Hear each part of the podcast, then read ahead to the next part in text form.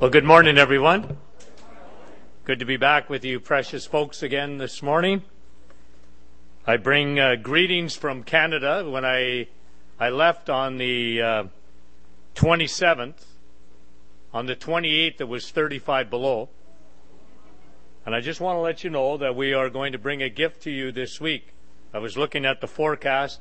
Canada is going to send down a little greeting. I think it's going to be. Uh, high of 58 or 59 on uh, Tuesday, I think. So when you when the cold weather comes, just say thank you, Tony, um, and you're very welcome. Genesis chapter one. You might have heard this story before, but the very first time that I walked into a Bible chapel, I was two days old in the Lord. October the 16th in 1982. The preacher, a fellow by the name of Chester Donaldson,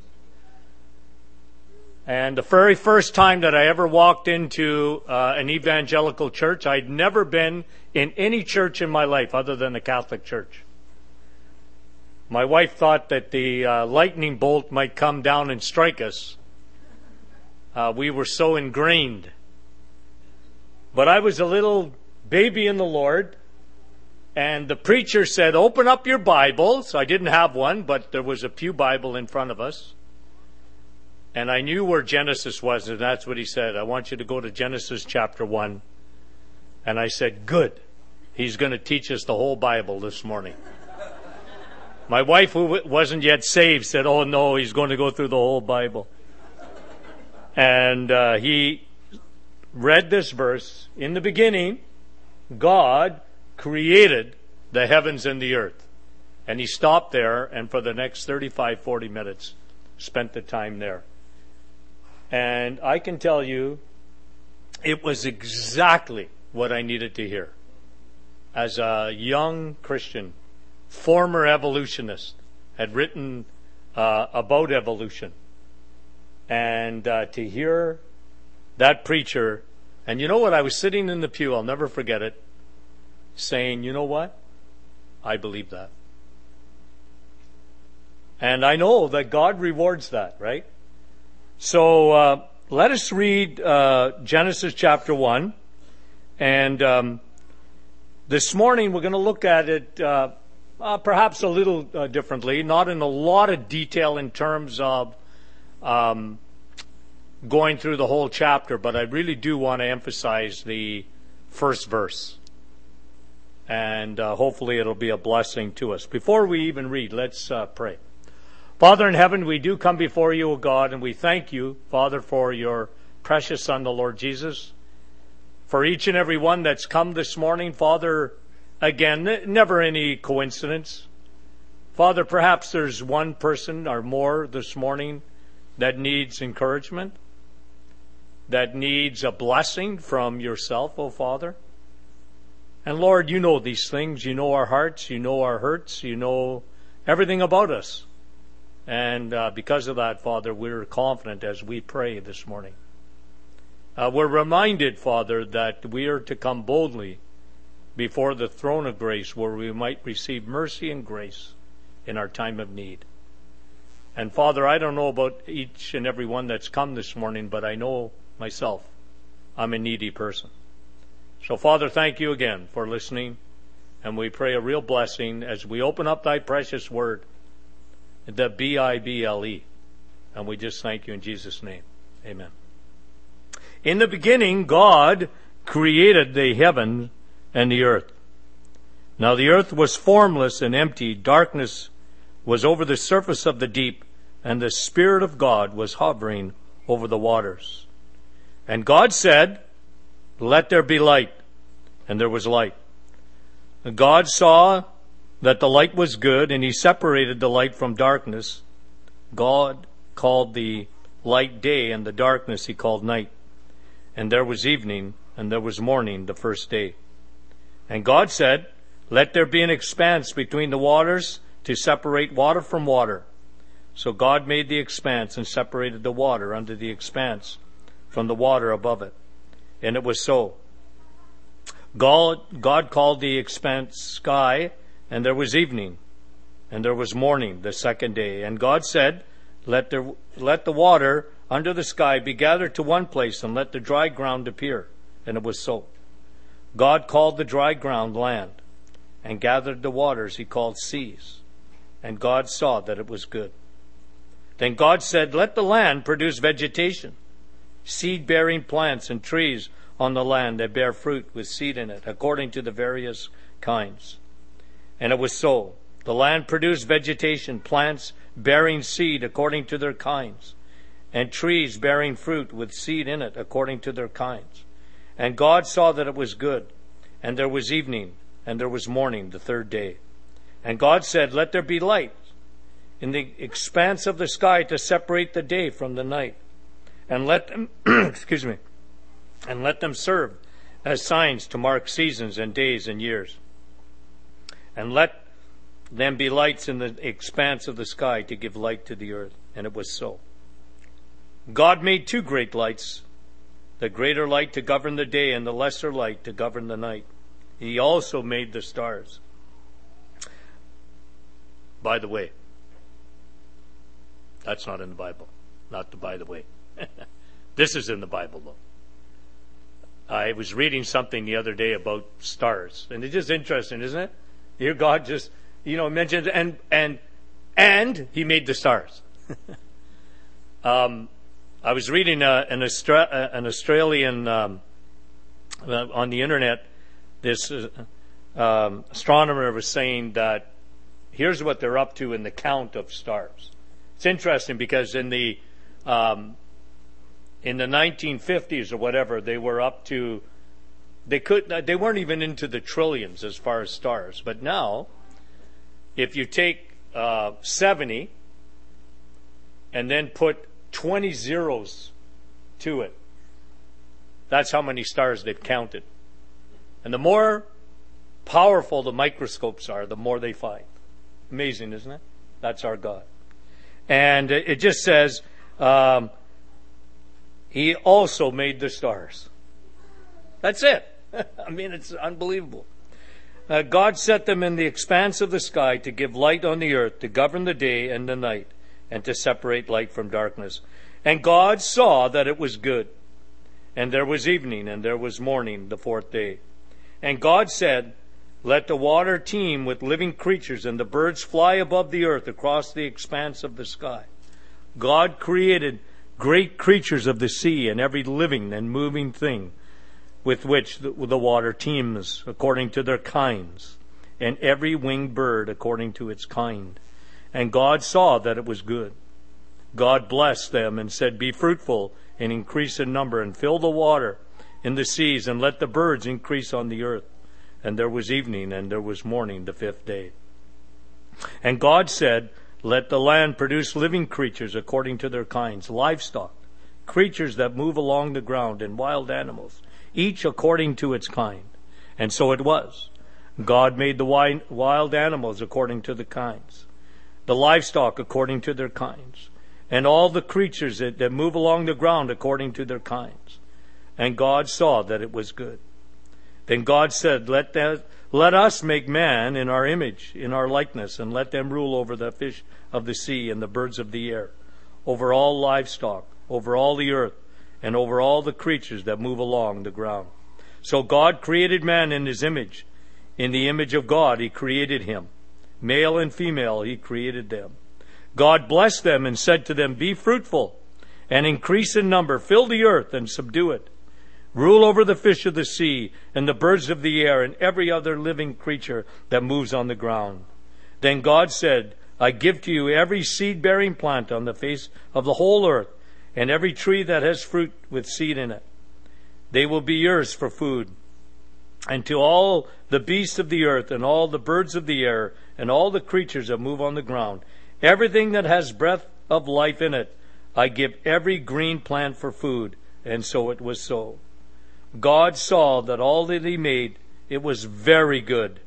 And there was evening, and there was morning, the sixth day. And there's chapter 1 of Genesis. Can I bring you to a couple of other short readings? Hebrews 11. Hebrews 11. I think this is essential when you look at um, this uh, passage this morning. And I know that uh, in a lot of ways this morning I'm preaching to the choir, and I don't have to convince you. But I think it's important to realize uh, uh, where God places the emphasis when we look at these couple of passages that we're going to read now in its context of Genesis chapter 1. Look at Hebrews chapter 11 and um, in verse 1. Now faith is being sure of what we hope for and certain of what we do not see. Verse 2 This is what the ancients were commended for. By faith, we understand that the universe was formed at God's command, so that what is seen was not made out of what was visible. Brothers and sisters in Christ, this is foundational. Genesis 1 and 1 is foundational. And it, as a matter of fact, when we read Hebrews and we read about the hall of faith, that you and I can place our names in this hall of faith. Even before all the other ancient names, if we read verse 3 again, what does it say? By faith, what? We understand that the worlds were framed by the Word of God. God just spoke it into existence. And look at verse 6. I know many of you have memorized this. But it's important because this is where God places emphasis. But without faith, what? It is impossible to please God. Because to come to Him, you must first believe that He exists. And God rewards those who earnestly seek Him. Brothers and sisters in Christ, you and I have the privilege this morning of entering into the hall of faith with the other great names that are mentioned there. If we will simply believe God's word. Do you believe it? Do you believe it? Like I said, first day, I ever heard a preacher preach the gospel. Even though I was saved two days old, first time I heard Genesis 1 and 1 was preached. In the beginning, God created the heavens and the earth. Go with me to Job chapter 38. You will see the mind of God here. This is a very important uh, portion of Scripture. We all remember the story of Job. It's interesting that we get to read Job, we see, after reading it, that Job suffered uh, for a reason. Job wasn't as privileged as you and I are. Uh, he had no under, no idea why he was suffering. But it's interesting now when you come to the end of Job, that God does not explain why Job went through what he went through. But look at the reasoning that God uses with Job. Look at verse uh, 1 of 38. Then the Lord, after all the diatribe, I don't know about you, but this is a good habit. Dave was mentioning it this morning that our uh, number one source of reading. And can I challenge you? It's the start of a new year. Uh, to go through the Bible uh, in a year. I've made a ha- habit, as long as I've been a Christian, to read through the Bible every year. It's a good exercise, folks. It really is. And um, Good idea to do it. January 1st. Why don't you start? I think it's four chapters a day. You'll get through it. Well, you could read it twice if you really want to be keen. Um, but the Lord here, look what he look what he does to Job. Look what he says to Job. Then the Lord answered Job out of the storm, and he said, Who is this that darkens my counsel with words without knowledge? Brace yourself like a man. I will question you, and you shall answer me. Here's what God does.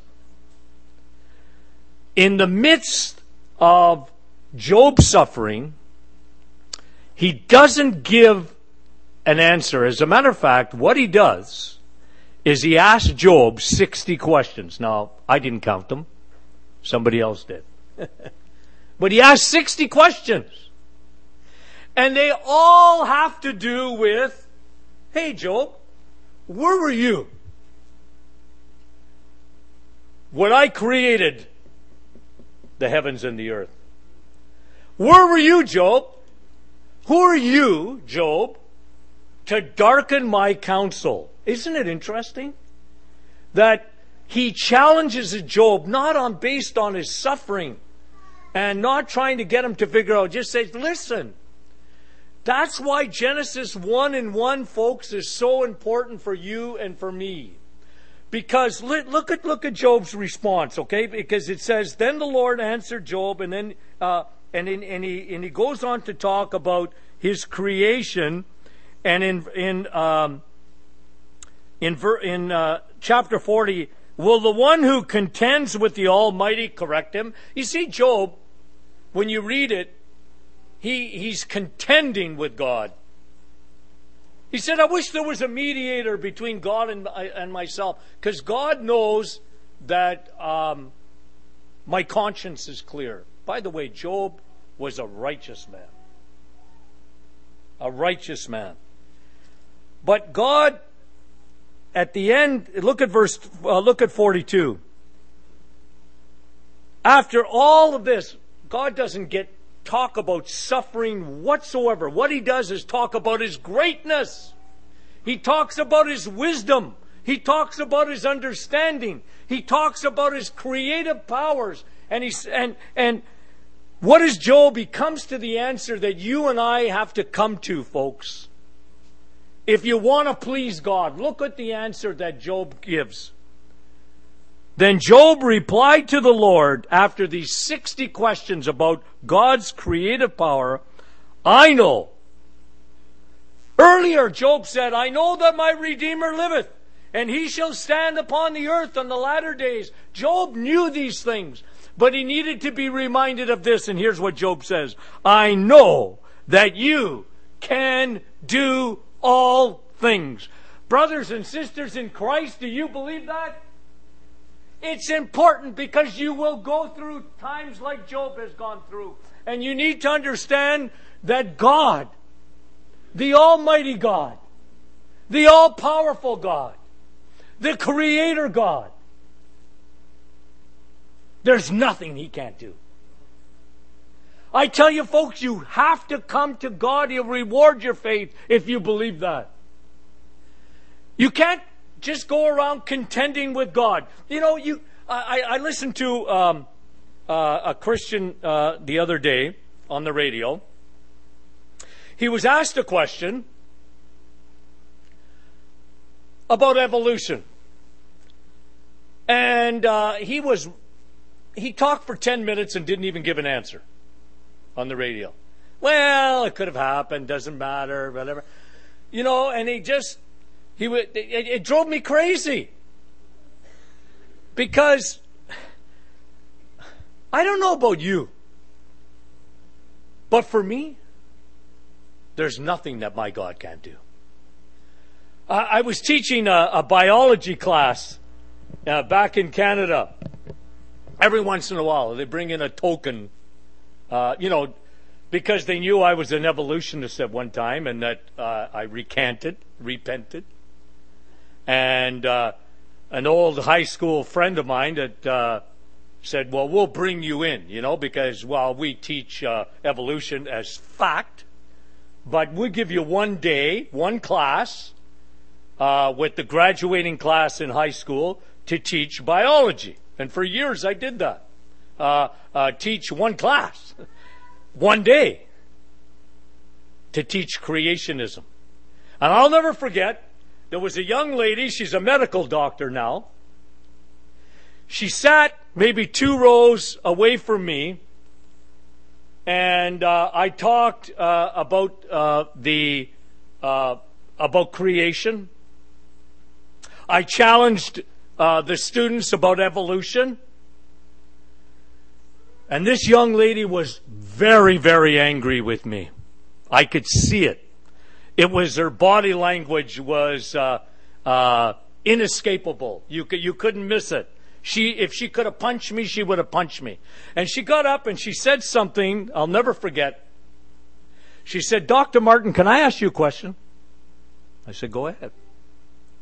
See, do you really believe that God created the heavens and the earth in six literal days? I said, I absolutely do. And I said, can I say one thing? There's only one question I ask. And she said, what's that? I would ask God, what took you so long? You see, for me, for me, my God can do everything. For me, I have no more questions about that. You see, that's faith, folks. It's not faith based on, as, as, as we read the definition of faith in, in Hebrews 11 and 1, it's evidence. And the problem is, is that we negate the evidence. We bow down at the altar of science. We do. And evolution basically goes unchallenged today in our universities and institutions of higher learning. Why? Because we bow down to the altar of science, which isn't science at all. Folks, this is basics.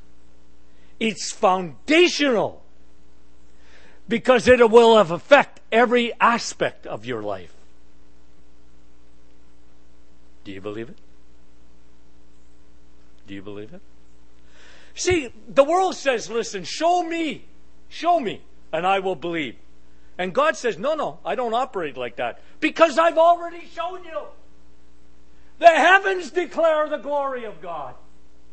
There's a gospel message going out through creation every day. Look at the stars. Look at the sun and the moon. Look at nature. God says, I've already shown you. You want, eh, the world goes, show me, and God says, no. I've already shown you, and if you want, you believe what I've already shown you, and then I will show you more. That's how faith works, folks. It's progressive. But you got to touch first base first. You don't get to home plate unless you touch first base, and that's first base. God created the heavens and the earth. It's foundational. Um, in 1903, there was a fellow by the name of Lewis who um, would have won the Nobel Prize in science, uh, but there wasn't one. He made an important discovery. You know what he said? It's taught in every science class even today. In the universe, there are five categories in the universe, and there's nothing else in all of the universe. There is time, there is uh, force, there is action, and there is space and there is matter. He was renowned for that. He said, in all of the universe, there is time, there's action, or there's force, there's action, there's space, and there's matter. I remember learning that in high school. Well, let's go over it. Time in the beginning. Force, God. action created.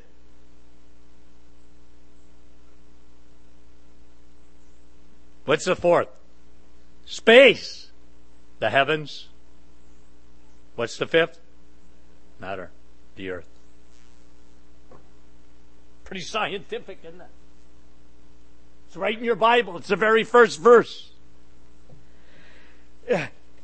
God created everything from the solar systems to the galaxies to the atom to the little uh, viruses that you barely can see, but if you don't believe in one, you ever get sick recently?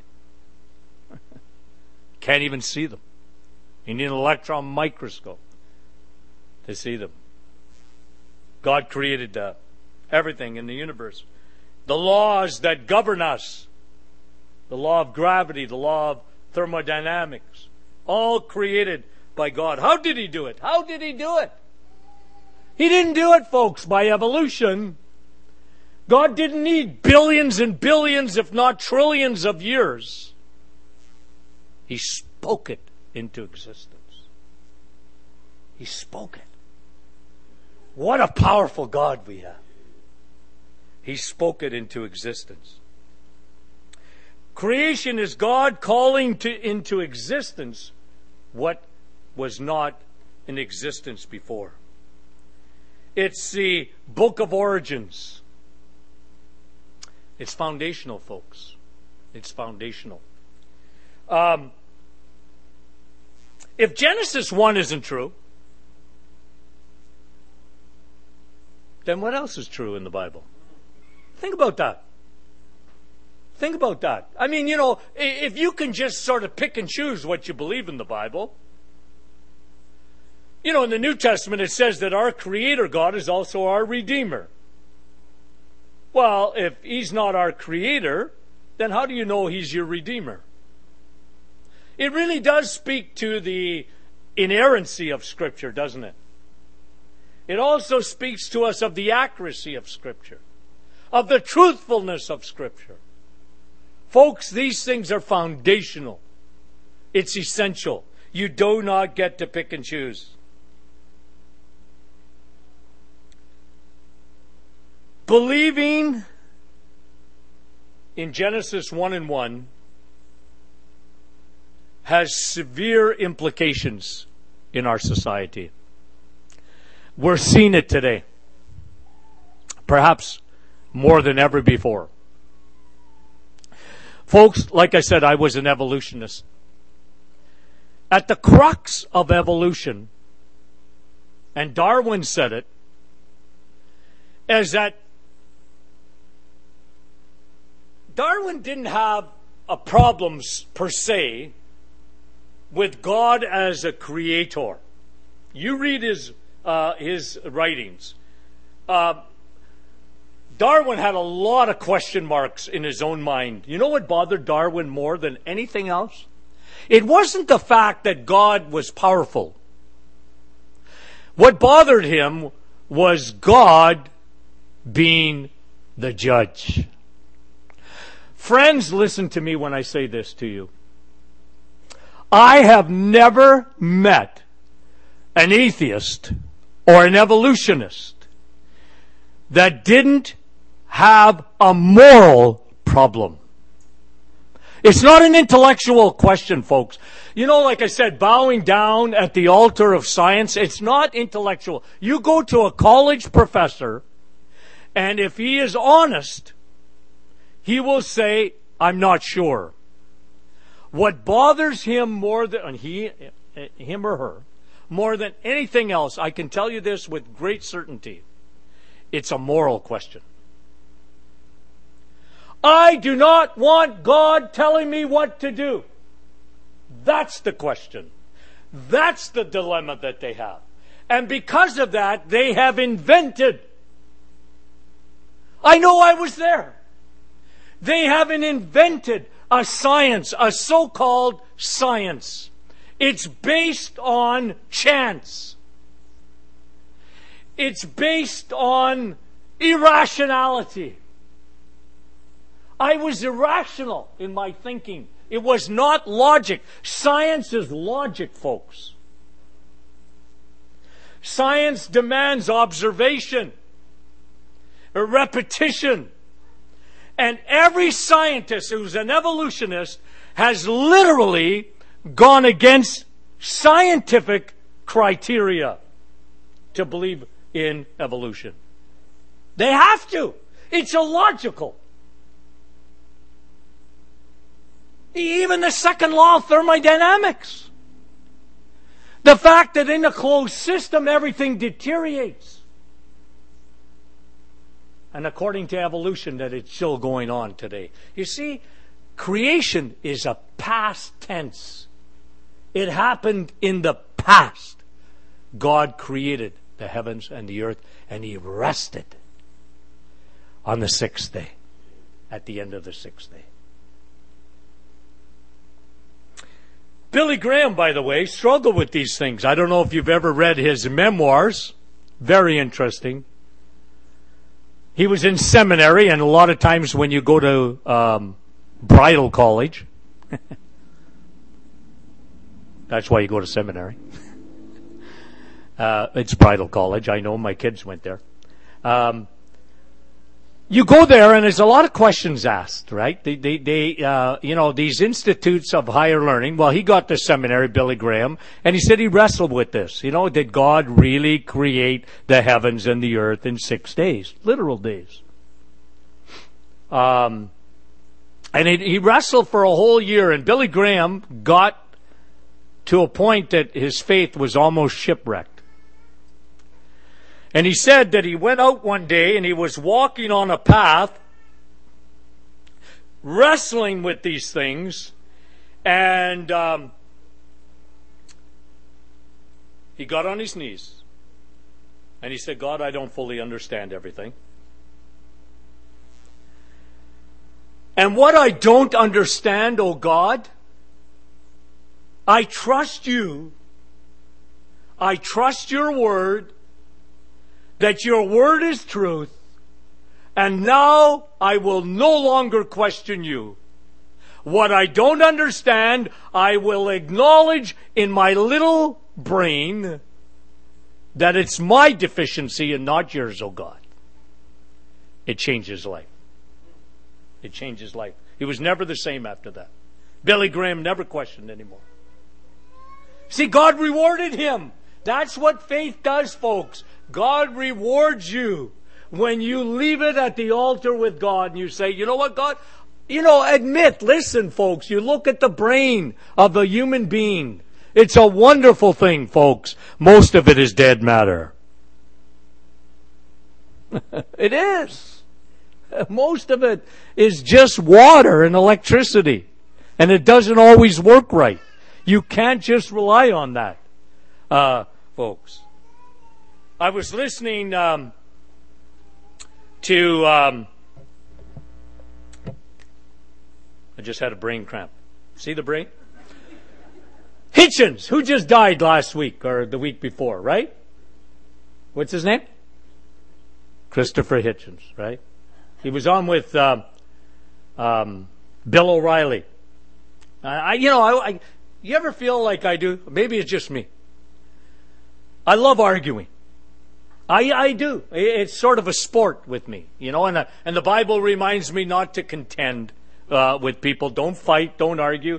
But my wife knows this about me. I'm telling you, you put the Martians, the Martins, uh, my brother in law calls us Martians, you put us in a room and we love to argue with each other. It's a sport. It was just uh, something that we like to do. It, you, one guy pick one side, my sister pick another side, bang, and we go at it, have a big argument and kiss each other on the way out, you know? Um, but, uh, anyways, Bill O'Reilly, there was no argument. I don't know if you saw the interview with Hitchens or not, but he, eh, you know, because O'Reilly doesn't know what he believes. You know, he believes there's a deity, he thinks. He's not sure. Uh, you know, he, he believes in evolution, but he doesn't, you know what I mean? So he wasn't giving Hitchens any kind of uh, argument at all, and I wanted to go through the TV and choke that guy you know? Uh, but um, I saw Hitchens afterwards on another interview that he did with uh, United Church. Well, Unitarian but it was a, a very liberal um, head of a church. And she was saying this, like she was making all these um, um, disclaimers before she got into any kind of uh, a discussion with Hitchens. So she said on the TV show, she said, listen, oh, by the way, I don't believe that this Bible is the Word of God per se. I mean, there's a lot of things that's from God in here, but I don't believe in creation. She said, I don't believe in the virgin birth. I don't believe in the resurrection of Jesus Christ. Uh, but she said, as a Christian, he said, hold it! If you don't believe that, he said, you're not a Christian. That came from an atheist. He said, if you don't believe any of that, you're not even a Christian. Why am I even talking to you? You're like me, he said. Um, anyway, let us spend a couple of minutes talking about the creation of man because this is a key thing. Uh, the implications of is affecting our society today. Um, it's interesting that we read Genesis chapter 1, and there's a fair amount of detail about creation, but on the sixth day, God created man. And isn't it interesting that the rest of the Bible, the rest of the Bible now, puts the emphasis on God and his relationship to man? Not to creation, but God's relationship to man. And why is that? Because you see, man was made in the image of God. Folks, this again is essential. Because man is different. Like, if evolution is true, then the animal rights groups have it right. Like, you know what? If you had a piece of chicken last night, you're a murderer. You are. Don't laugh. According to PETA, you're a murderer. Because according to them, just read their, um, uh, their manifesto, folks. And you know what? They're, they're not wrong. They're not.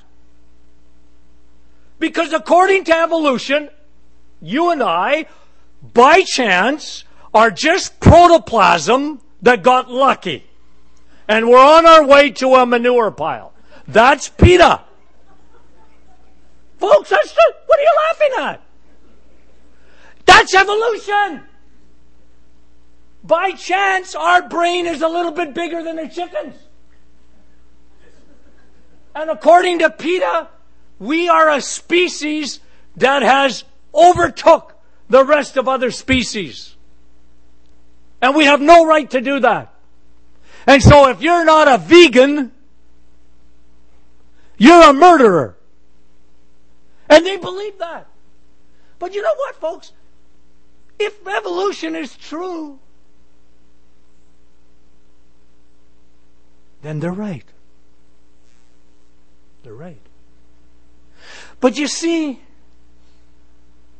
God created man different. And I know, remember when I was here last time? I don't know if any of you people did this. You weren't listening. I said I would give you a prize if you would come to me and bring me one news clip. Like, you know, watch your six o'clock news tonight, folks. Okay? Just watch it. And watch it all week. I'll be here all week. And you can come to me next Sunday and say, Tony, you were wrong. You owe me. Now, here's what I'm going to say to you. Watch the news, and if you can get any newscast that doesn't have an animal story in it, I will give you a prize. Save the whales and kill the babies. Folks, that's evolution. See the implication? Save the whales and kill the babies. That's our society today, isn't it? 40 million babies will be killed this year. And who loses sleep over that? 40 million abortions will take place this year. Why? Because of evolution, that's why. Because And every Marxist society, every totalitarian society is based on what? Marxism, which is evolution. And you know what, folks? If evolution is true, then maybe Hitler wasn't wrong. Because according to him,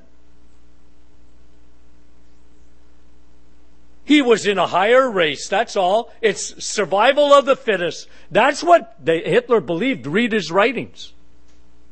That's what he believed. It, to him, it wasn't wrong. Jews were disposable. And folks, if you don't think evolution doesn't affect society, you don't have to go very far. You go down to Russia. That has killed, Stalin killed more of his own people than he killed of anybody else. Because why? Survival of the fittest. That's why. Folks, it, it, it permeates our society. It's affecting us. We can see it even today. Babies have no value. You know, they have no voice. I'll tell you, you have a beach whale somewhere. Uh, you want to see society upside down?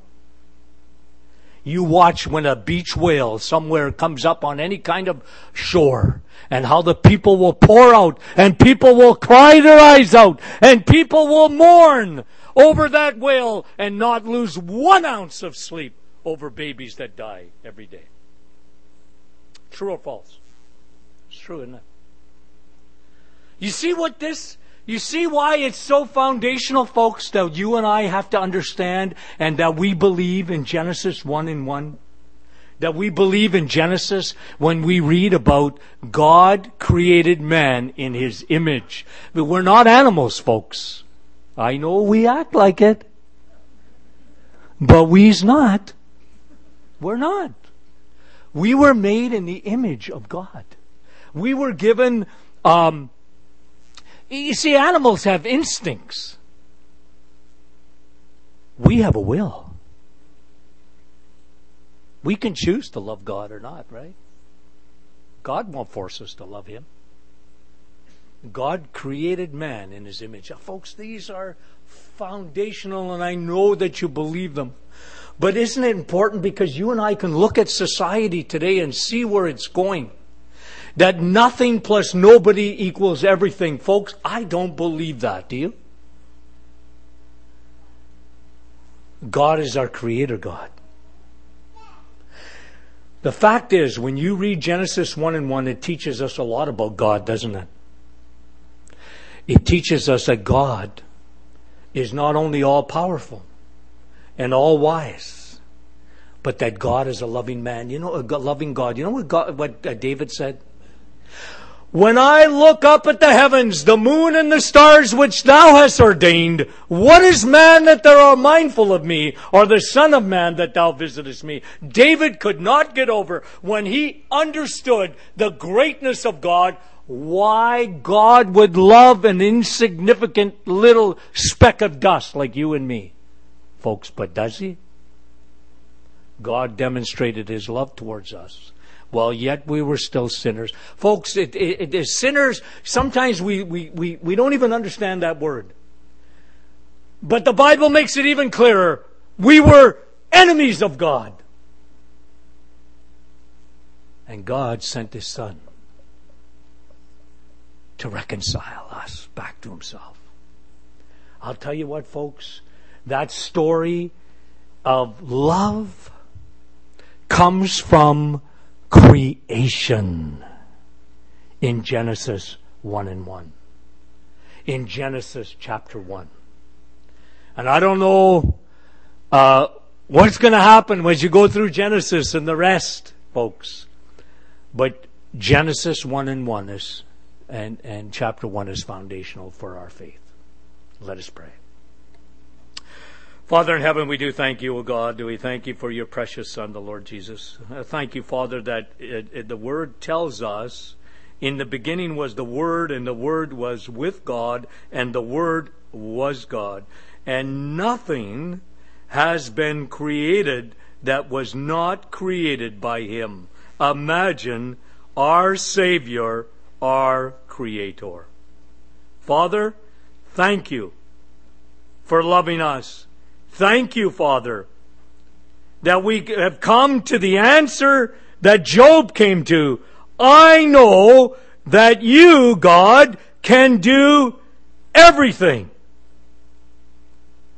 You're all powerful, all loving, all wise. God, thank you that you've opened our minds to that. We're no longer blind to it. Father, we believe it. We preach it. We thank you, Father, for Jesus Christ. His name we pray. Amen.